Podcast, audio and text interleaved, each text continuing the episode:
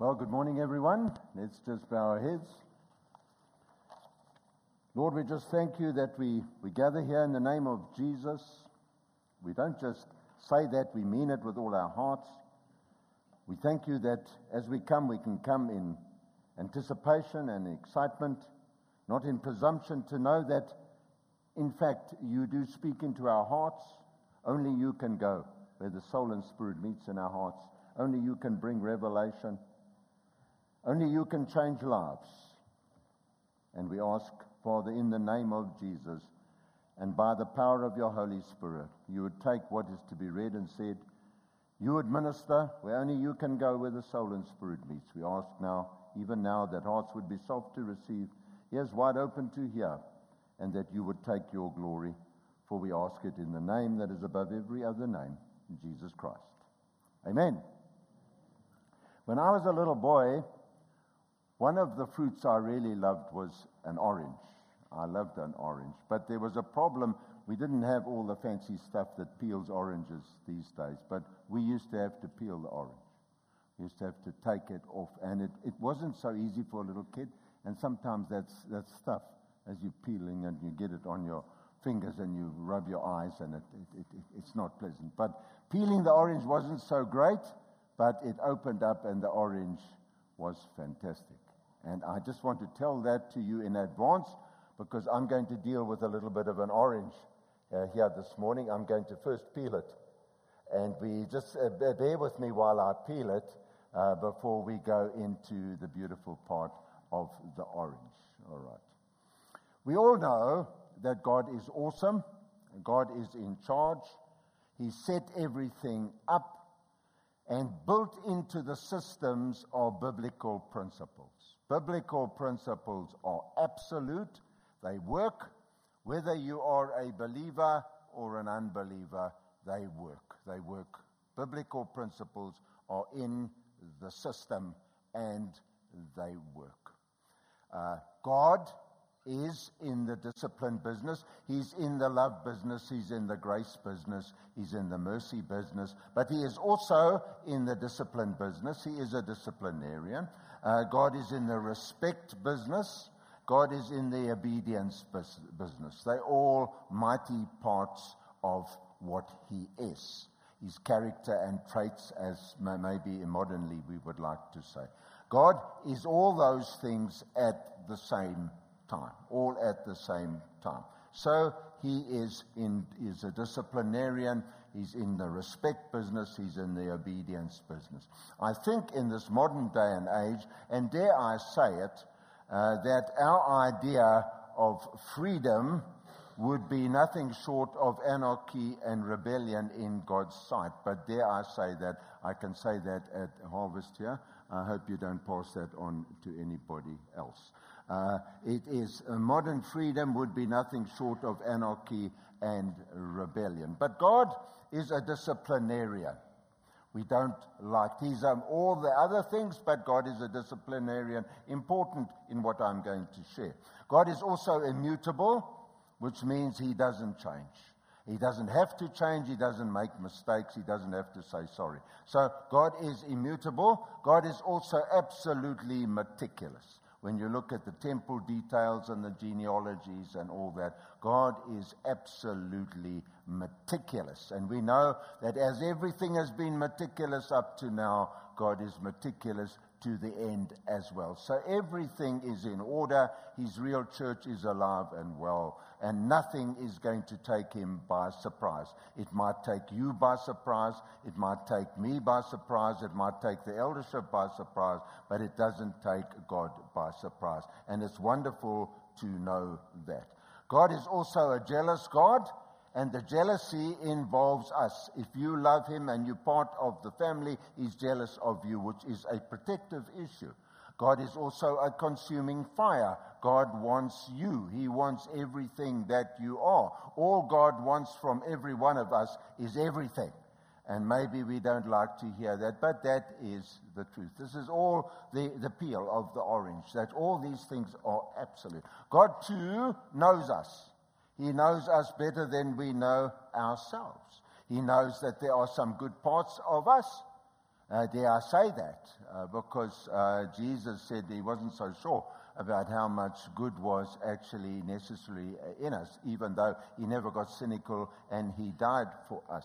But God knows too that we are stubborn and we are rebellious, and we tend only to learn the hard way, and that the best and effective way of learning, the best institution of all, would be the school of hard knocks. There's no question about that. And dare I again say it, God is the principal of that school, He's the rector of that school, and He's the dean of that school. So it's all part of the system.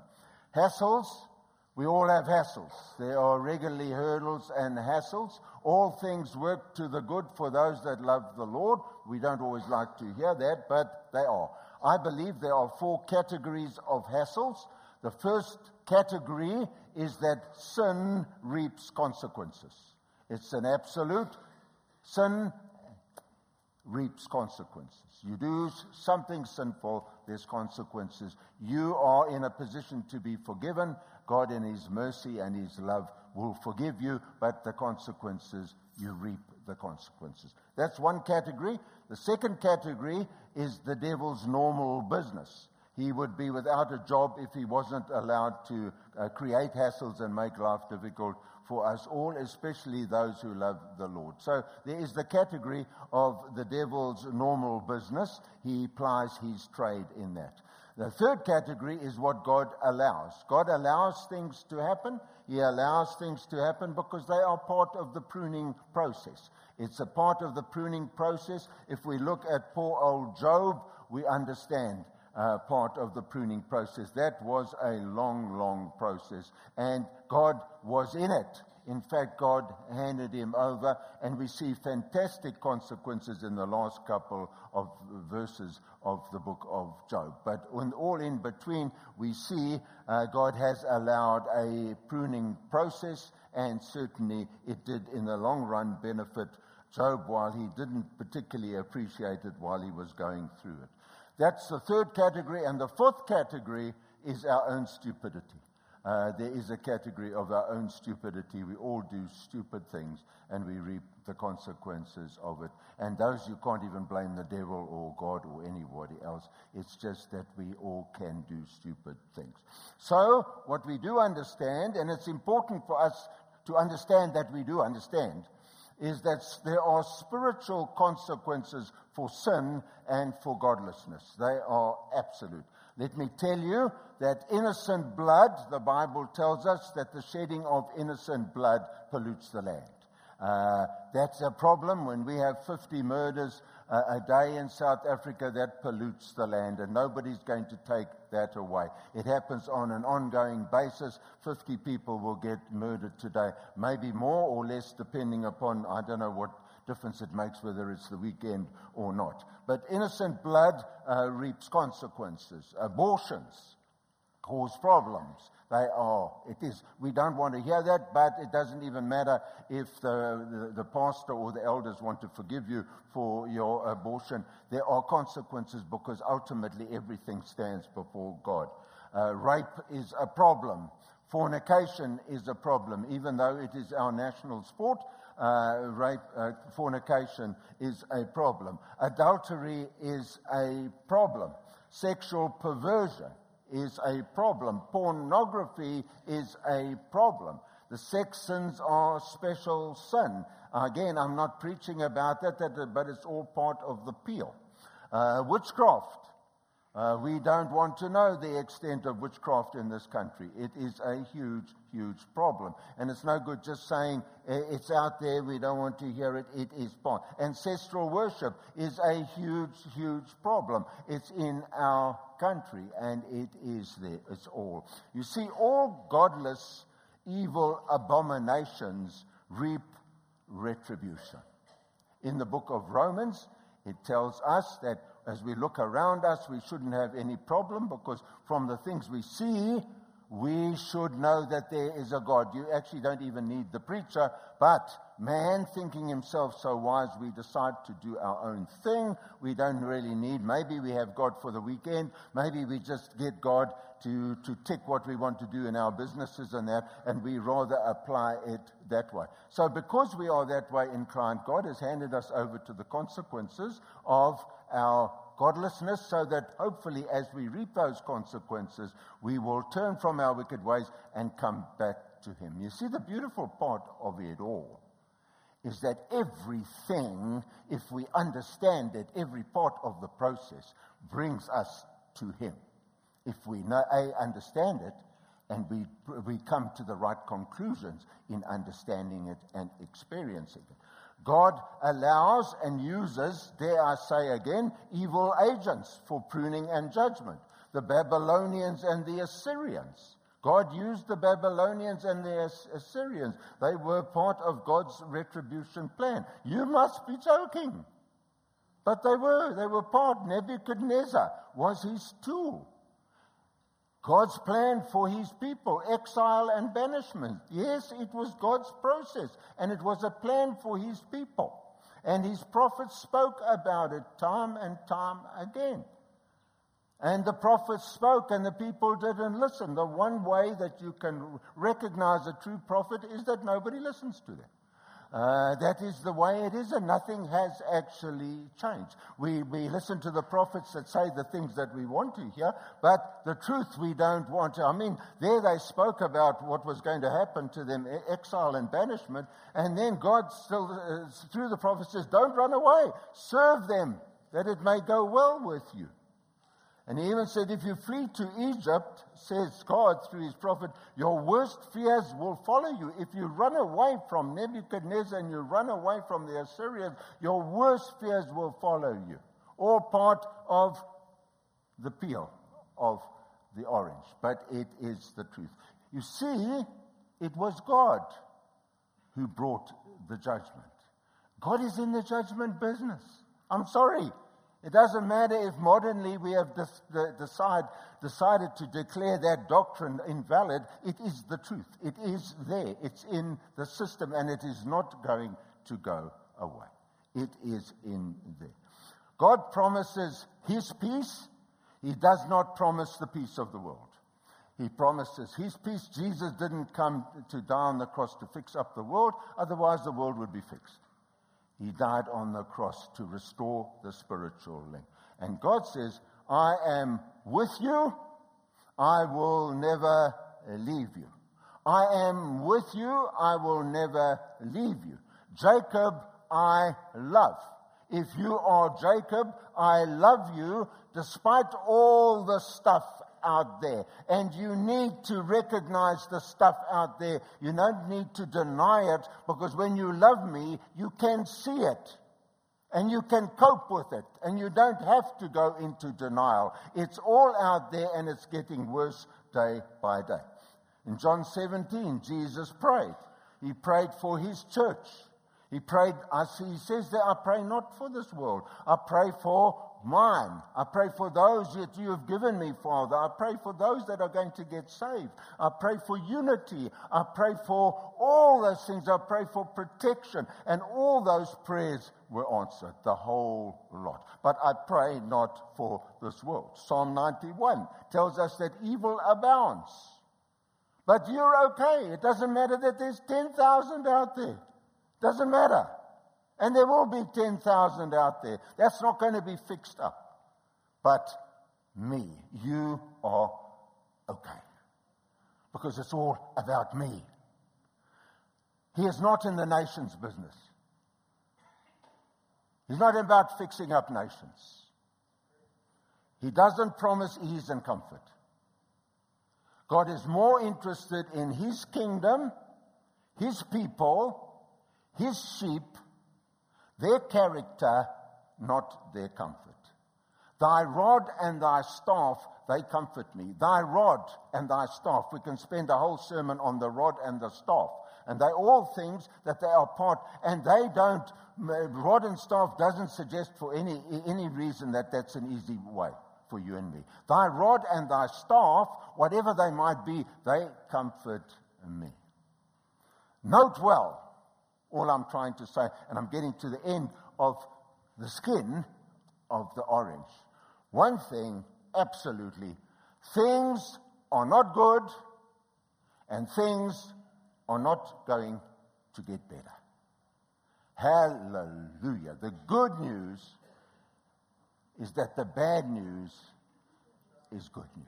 No question. I don't know how many times I've said that. So the good news is Trump and Brexit and all that stuff. Hallelujah.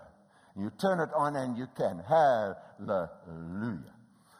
But we battle with that. Humanly, we battle with that. You can say, Mr. Preacher, it's lovely to hear you say that and that, and it sounds very good on Sunday morning, but it doesn't please me so much. I don't like it. And I, I, I said that before the Lord as I prepare for today. Give me some good news now. Yes, we know that that's, that's the bad news that's actually good news, but give me some good news. I want some good news for this morning. I want to bring them some good news. You know what I mean the good, good news. How about some good news? And I really believe God said to me, Read Daniel. Read about Daniel. Preach about Daniel. I need Daniels. So listen, now I'm going to read. I'm going to read to you because we've taken the skin away now. Now we're getting down to the orange. And it's liquor. The orange is liquor. Daniel chapter 6, reading from verse 1. It pleased Darius to set over the kingdom 120 satraps to be over the whole kingdom, and over these three governors, of whom Daniel was one, that the satraps might give account to them so that the king would suffer no loss. Then this Daniel distinguished himself above the governors and satraps because an excellent spirit was in him. And the king gave thought to setting him over the whole realm.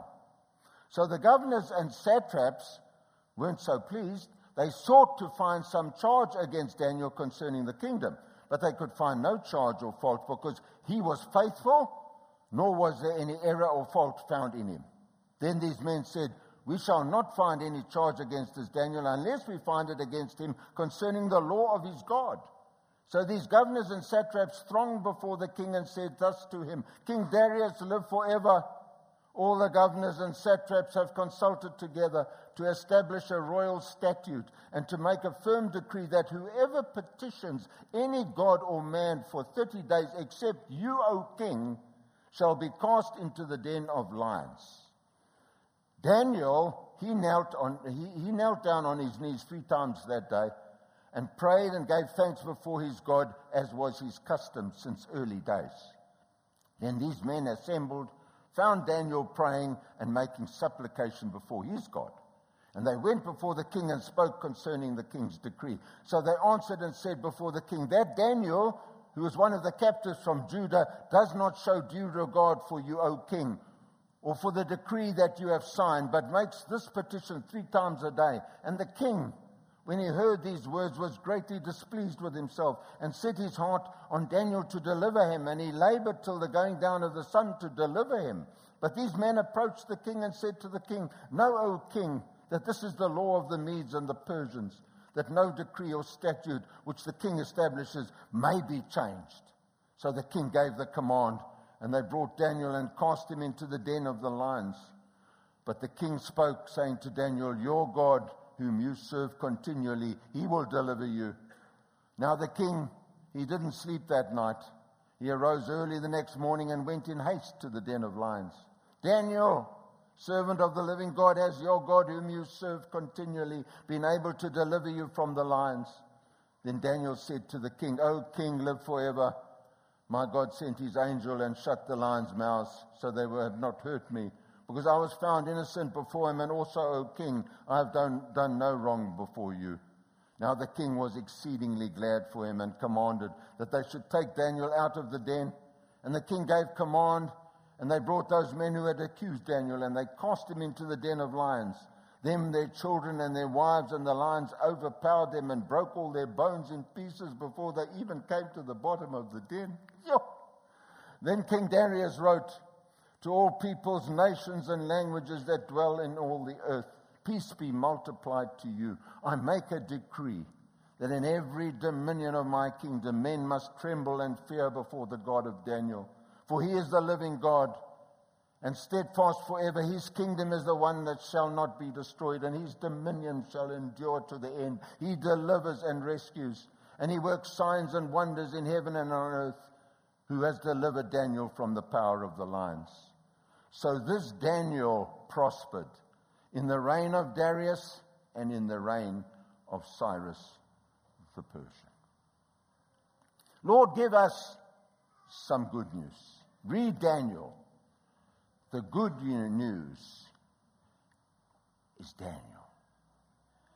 How come, Lord? How? Because then this Daniel distinguished himself above the governors and satraps because an excellent spirit was in him. And the king gave thought to setting him over the whole realm. It had nothing more to do with anyone other than Daniel. History didn't change, but Daniel was there. Daniel was there. You know, we look and we analyze, and it's very difficult in this day and age to be a Christian or a man of God because it is indeed a godless world. And we look and he had godless situation there. And we look in history and it was godless. We didn't see a change because of Daniel. There wasn't a change in what happened around there. But Daniel was there. And we need to know and understand that Daniel, not his team or anything, Daniel was there. And there was Nebuchadnezzar, and there was Belshazzar, and there was Darius, and they were pagans. And he spent 69 years in that set of circumstances. And it was Daniel with an excellent spirit that was in him. It wasn't his church, it wasn't anything else, it was Daniel. And an excellent spirit was in him. It was a success story, and you and I, in this day and age, we would take success stories and we would want to analyze it, and we say, well, how did he do it? How was it possible that he achieved all these things? And you know the route we would go. Was it the right food that he ate? We know if you read the whole of Daniel. Was it the right food? Vegetables? He didn't eat the oily, rich stuff. Was it his noble birth? royal birth because he was. He was born in that particular arena. Was it his brains because he was selected because he was a clever guy? Was it his good looks because he was that? Was it his ability to interpret dreams? Was it his ministry? Was it his conscience? Was it his conviction? Was it the fact that he survived tests? or that his friends had been through the fire, or that he was in the lion's den? Was it his gutsy political stances? Was it the fact that he openly defied authority? Was it his ability to read the writing on the wall? Was it his super insight? Was it his eschatology? Was it his end time theology? Was it his revelation? Friends, that's how humans analyze it. We draw conclusions. And sadly, they are unspiritual, religious, intellectual, humanistic conclusions. You see, they might be interesting and stimulating and absorbing, but they are utterly useless, spiritually speaking. Because this man of God, this Christian, this believer in a godless world, there was one verse that summarily and simply explained it all. An excellent spirit was in him. He knew God, and God used him. He had integrity. And you know, we love to talk about integrity, and we like it when other people want to commend us for our integrity. And we all have our different sort of explanations or uh, uh, uh, interpretations of what integrity is. But the Bible has a definition of integrity. Mark chapter 12, verse 14. This guy says to Jesus, Teacher, We know you are a man of integrity because you are not swayed by men, because you pay no attention to who they are, but you also teach the way of God in accordance with the truth, His Word. So, there in the Bible, they are summing up for us a definition of integrity. A man of integrity is a man who is not swayed by men and pays no attention to who they are and who teaches the way and lives the way according to the Word of God. That is the Bible's definition of a man of integrity. D.L. Moody, he says, Work as if everything depended on you. Pray knowing that it all depends upon God. And friends, the important issue in this day and age, and it's never been more important in this day and age, is to understand it's not any of those other things.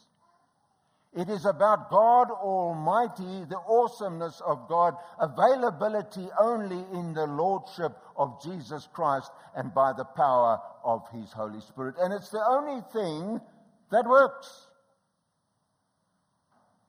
It's the only thing that works. Some things that you do might not contaminate you. And you're saying, might think that they're okay. But the fact that you believe in them is the sin.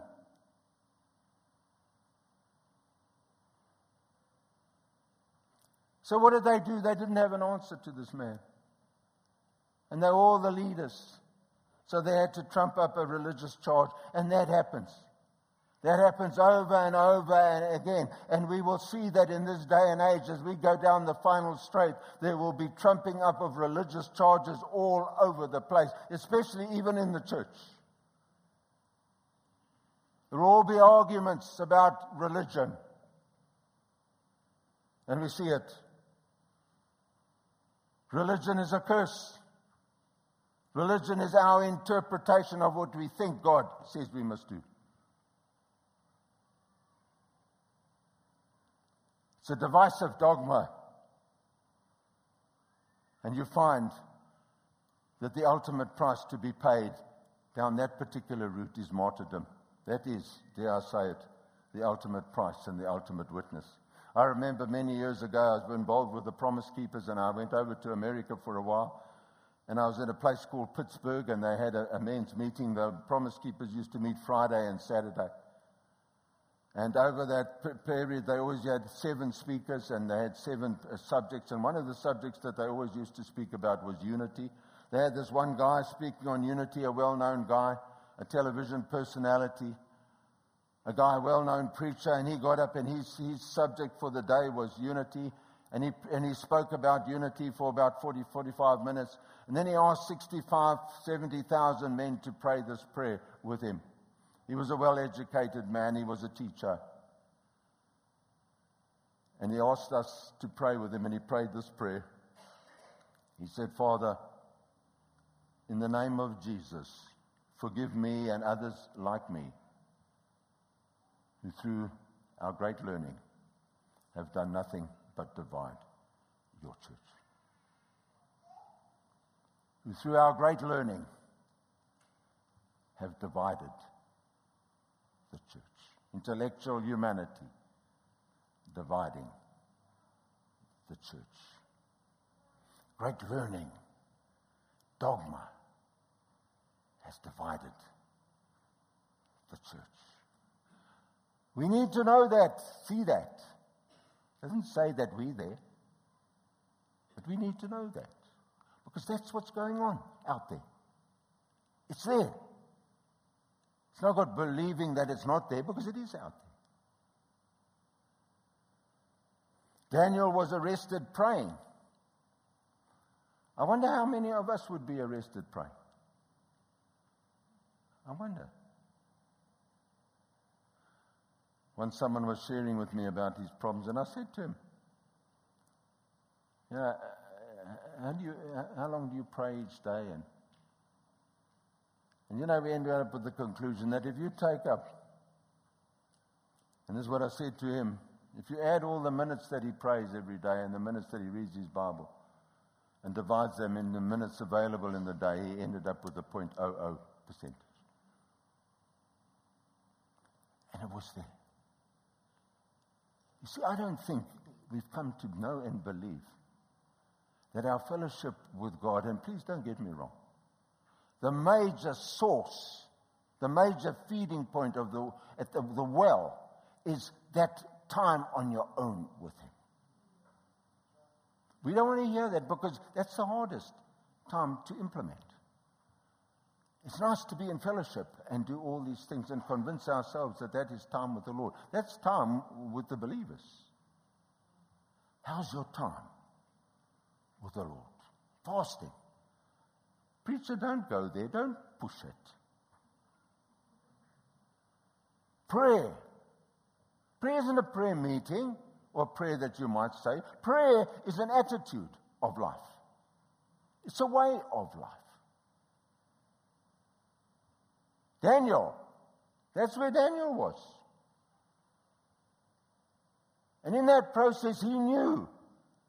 And it's just lovely what comes through there, you know. Shadrach, Meshach, and Abednego. They had been subjected to the fire, his three friends. And before they went into the fire, the king or someone said to them, May your God rescue you.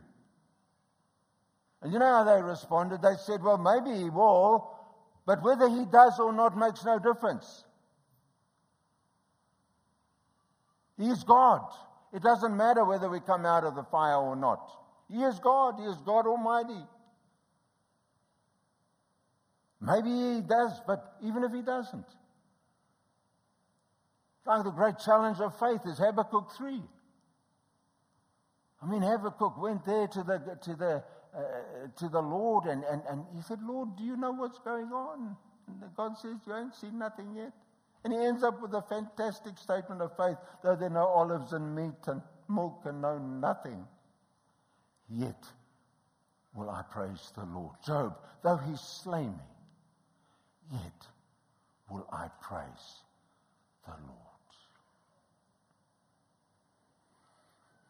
Daniel's gifts, they weren't just the church gifts. And he brought them into the pagan king's household. We think of Joseph. Joseph, the same things, the things that he went through. Joseph. He had two years when he was in prison and heard from nobody all to an end. Nehemiah, all to an end. When Joseph was in prison, they came and he said he only got out of prison because someone said, You know, that guy, he interprets dreams. So they had him before the Pharaoh. He says, I believe you interpret dreams. He said, No, wrong. I don't. God does. You see, in all those things, there was never, never any question. And friends, it's a challenge for us in this day and age because we get caught up and we associate success with all the other things. But they say, but God, but Jesus, it's Jesus and Jesus. And it's not a freaky preacher who's saying that. We think that's just being rabid, that's being fanatical. There's only one Christian, and that's a radical Christian because you've got to be rooted in Jesus. You've got to expect opposition and persecution. You know that holiness stirs hate in unregenerate man. Holiness is separation unto God. Holiness is recognized. Man hates it. And there's a response from man, always. And when you're getting the response of man, you should say hallelujah because they are recognizing the holiness. I've been very privileged to, be, to travel to Australia for years and years and years. I think my next visit will be about my 30th. And I want to tell you a great and effective doors open there, but many adversaries as well. They coupled on the tote. One goes hand in hand with the other. It's almost a fruit of holiness to know that you are going to have uphill. And maybe we don't preach that these days. We don't want to hear that side. Involved in all the triumphalism. And then we accuse the devil of being the triumphalist. Daniel, there was no compromise. Worldly compromise and powerlessness are inseparably linked in the Christian walk. The more that you have compromised your Christian walk to the worldly value system, the less power you will have. And power is not signs and wonders and ministries because we always allude to that and it isn't that. There are some godless places that are seen to be very successful in the church world, and they are godless. Daniel's will be pers- persecuted but not manipulated. Honor me, and I will honor you. Daniel's was the real God. I, I wonder if you remember that film. I think it was called Moses. It was a, one of those long you almost had to, as, as kids, when I first saw Moses, I think I was still a kid because it would go on later. I think I had to sleep in the afternoon so that my mother said you'd stay awake for the whole show. It was one of those early films that had an intermission. And get a bit of popcorn to rejuvenate yourself for the second half. But I remember there in, in that Moses film, uh, Yul Brynner, he played, I think it was Ramesses. And uh, they'd had this thing where now they'd gone through the, the, the, the sea, and uh, the, the sea had swamped all the Egyptian soldiers and the whole army. And though I wasn't a, a, a Christian in those days, I, I, I was uh, theoretically one. But I'll never forget because Ramesses had a wife who was a nag. Nye, nye, nye, nye, nye. And, and I know that was uh, we don't have a lot of those around these days, but it was nya, nya, nya. And, and she was nannying him about Moses. Uh, he didn't want, you know, you're going to get into trouble when you play around too much with Moses. And it was along that line. So he's now lost his whole army. He's lost everything. He watched them disappear. He gets home. He's sitting on his throne, all disconsolate. And he's there and he's really down and dejected. And Nya comes in and looks almost like Sawe, you know. I told you so. But I'll never forget, and it was like that. I'm over dramatizing it a little bit there, uh, just for effect. But the response, I'll never forget the response from Ramesses, from Yul Brynner. Because I didn't know he's Ramesses. I had to look that up, but I knew it was Yul Brynner. And his response was to what he had seen. He said, he just said, Theirs is the real God, or something to that effect. And I remember that left. Theirs is the real God. I've just seen the real God in action. That's the real God. You see the challenges. It's black and white living in, in a grey world. That's what we're called to. It's a working faith, it's not an idle faith. We're called to blossom in our gifts and ministries. God can cope with all those things as long as, like Daniel, God is awesomely placed at number one, and there's no contending for that position. Absolutely and utterly. And, and we need to be coerced to understand that that is a dynamic of the Christian walk, and it's a dynamic that's not preached enough. You are where you choose to be. The Holy Spirit isn't going to do what you don't want to do. And we need to hear that. You need to be committed to the end because God has ordained it that way. Our skills and our talents. You know, Christianity isn't a schizophrenic thing, and I, I use the word advisedly because that's a sickness we don't want to really talk about. But uh, it's, it's not separate. You don't have a Christian walk and, and, and a worldly walk. Your spiritual lives are not extra. Your spiritual lives are not for show. The most important part of your spiritual life is when you're on your own, not when you're showing off to everybody else.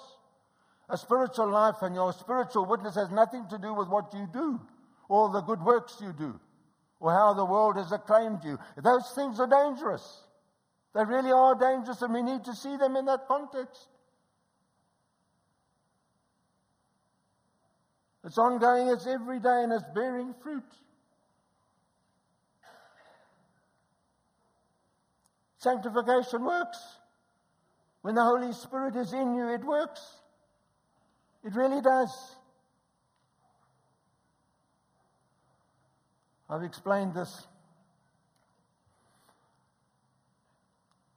Excuse the, this, the circumstances of the explanation or the analogy.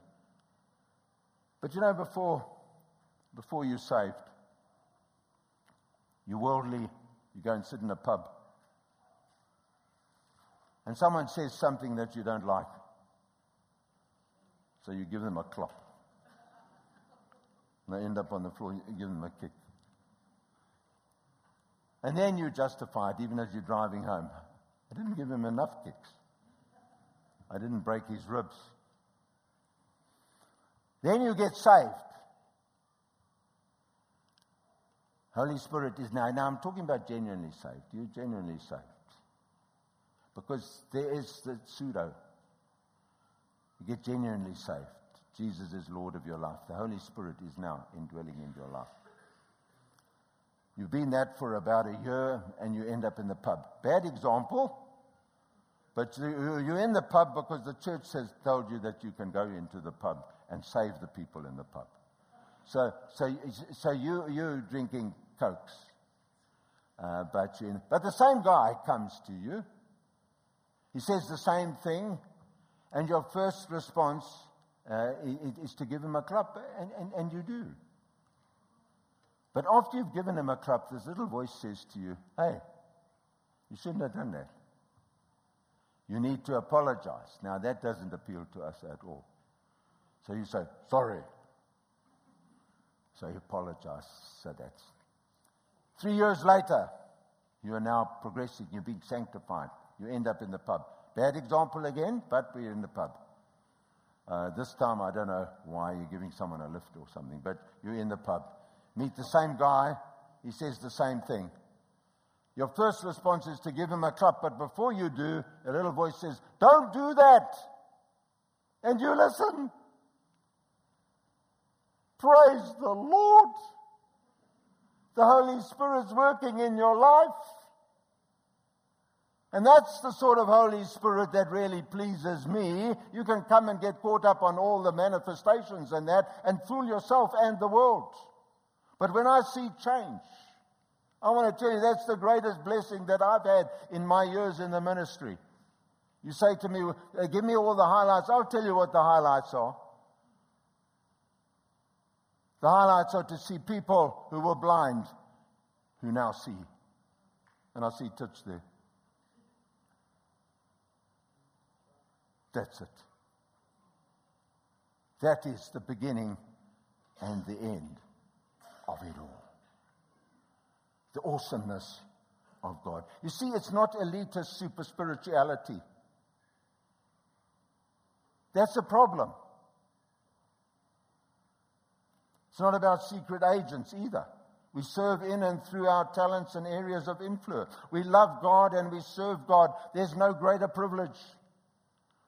And we're giving our all in this arena, and we understand that we are not confused at any, at any turn, that we are servants of the living God, and we know Him, and we know that we are Jacob, and we know that we are loved of Him.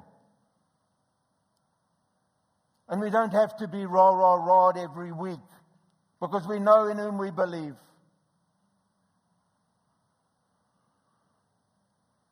Giving our all in our areas of influence.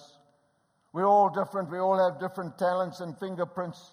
Let me tell you something, and there's unity. Do you know why there's unity? Because God prayed for the unity. The Lord Jesus prayed for the unity, and we are unified, whether you want to believe it or not. And the unity, in the real unity in the, in, in, in the spirit, and the unity, the real unity in, in the church, is a salad, it's not a stew. A stew, you just put everything together and you mush it together and you eat it, and finally it gets a, a, special taste, but it's just one color. In a salad, you see all the different parts and it tastes fantastic, but you see the pineapple there and you see the orange there and you see all those things. And that's how God unifies us. We retain our personalities. We retain who we are because God has ordained it. We retain, He doesn't change our fingerprints. We've still got the same ones unless you get too old where they disappear. And it's not unity of agreement or common cause.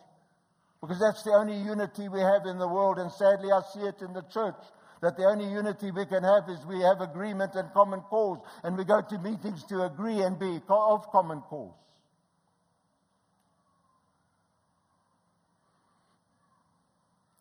It's a far, far greater thing.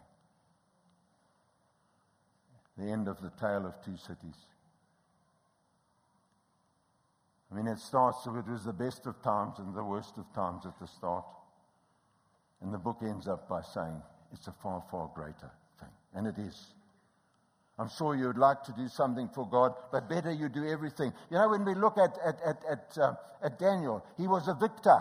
It wasn't victory in the lion's den, it was a victor in the lion's den because there wasn't a whole victory over those people. There was a victor a testimony because it didn't change history.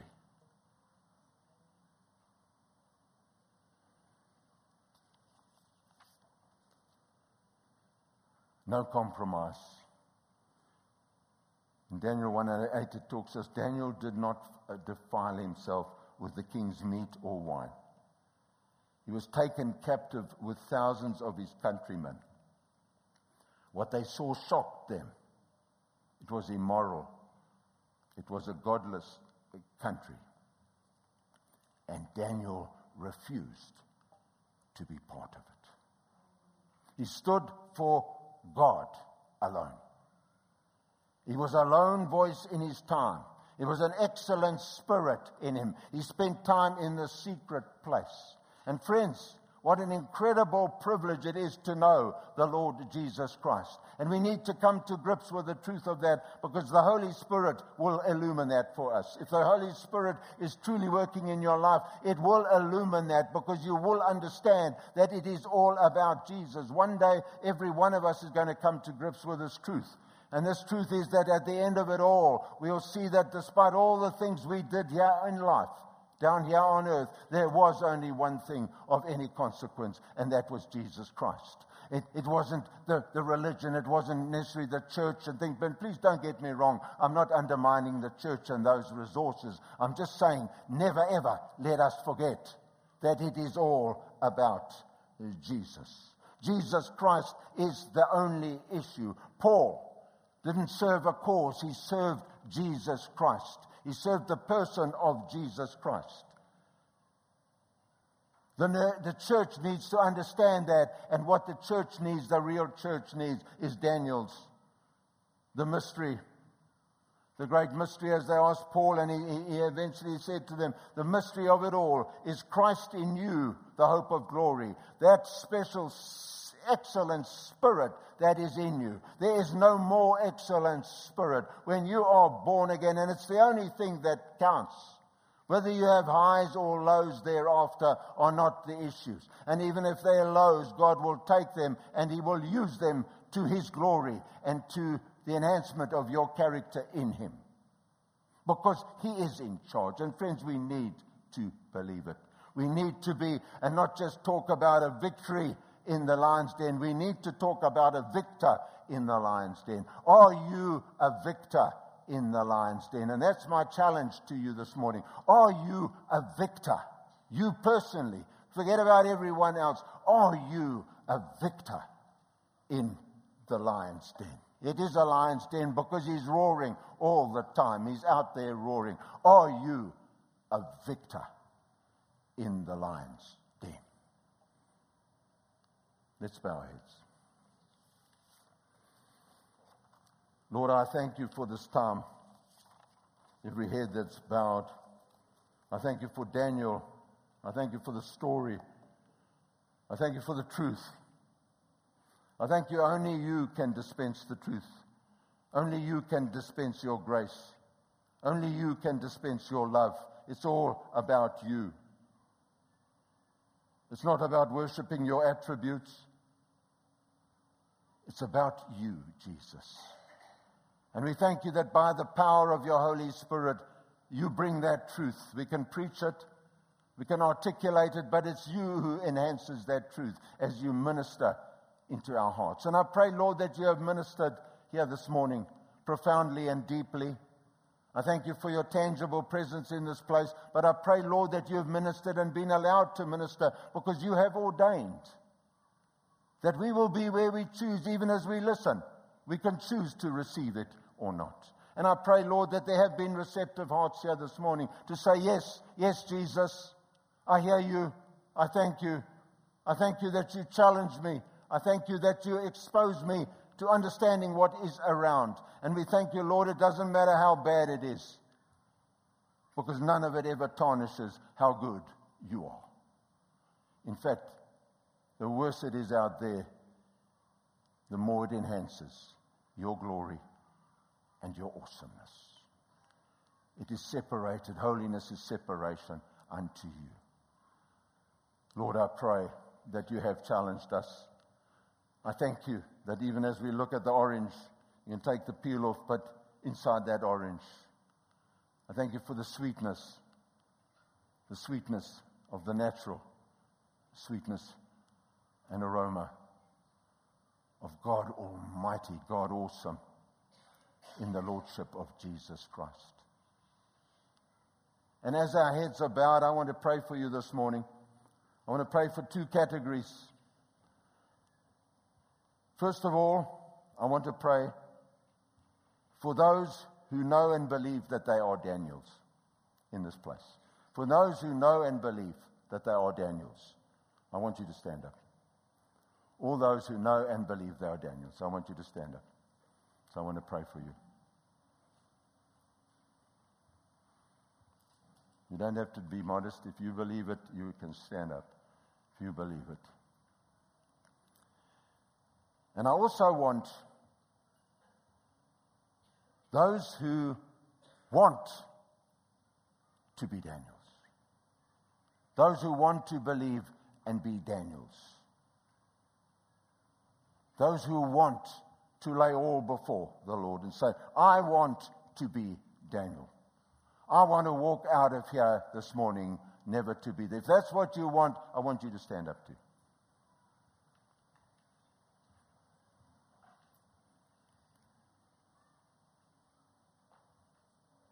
Father, in the name of Jesus, I thank you for all who are standing. I thank you, Lord, that you have challenged the great majority. And Lord, it's not about hands or even standing because only you know the sincerity and the honesty of the hearts. And I pray, Lord, that all these standing up, those that are upstanding, represent totally and utterly the truth of every one of those lives, or the truth of the desires of every one of those lives. And Father, in the name of Jesus and by the power of your Holy Spirit, I pray that none of these people will ever be the same, even to what extent that they have come to this here this morning. I thank you, Lord, for everything that you have done in their lives up to now, but I pray that it is infinitesimal by comparison to what you have in store with every one of these lives. I pray for that, that even they will be amazed, Lord, that even they will be amazed at what you do with people that are totally, utterly sold out to you. I pray, Lord, that this would be the desire of their hearts, that they mean it with all their hearts, and I pray that they would be. They will finally all be self fulfilling prophecies about their own lives. I pray for that, Lord. I pray that they will be amazed. I pray that you would reveal yourself in the next month or so to every single one, that they will know, that they will be excited. I thank you, Lord, that they will come to the revelation of understanding that even out there, the bad news is good news in the light of knowing you. I thank you. I thank you for that. I thank you for your word. I thank you that your word is as a two edged sword, and only your word And it's your word from your mouth. Lord, you'd have various vehicles and, and various agents, but it's your word from your mouth by your spirit that makes the difference. It's not the claiming of the ministry, it's the performing of the ministry which only works in the power of your Holy Spirit. Lord, thank you. Thank you for your presence in this place, tangible presence in this place. I pray, Lord, that you have touched lives, you've spoken into lives. I pray that there's been a genuine, sincere response here this morning. And indeed, this place will never be the same again. I thank you that they are Daniels. And it's not the, the, the, the, combined, we thank you for what the combined effect will be, the corporate effect will be. But I thank you, Lord, that it starts with you and I. And I pray, Lord, I pray that it starts with each and every one of us. And that we understand that. And we carry that forward. We will be where we choose to be. To you be all the honor and the glory. And Lord, as I pray that as it corporately is glorified in your kingdom, that indeed we will be salt and light. We will be that lighthouse. To you be all the honor and the glory, now and forever. Amen.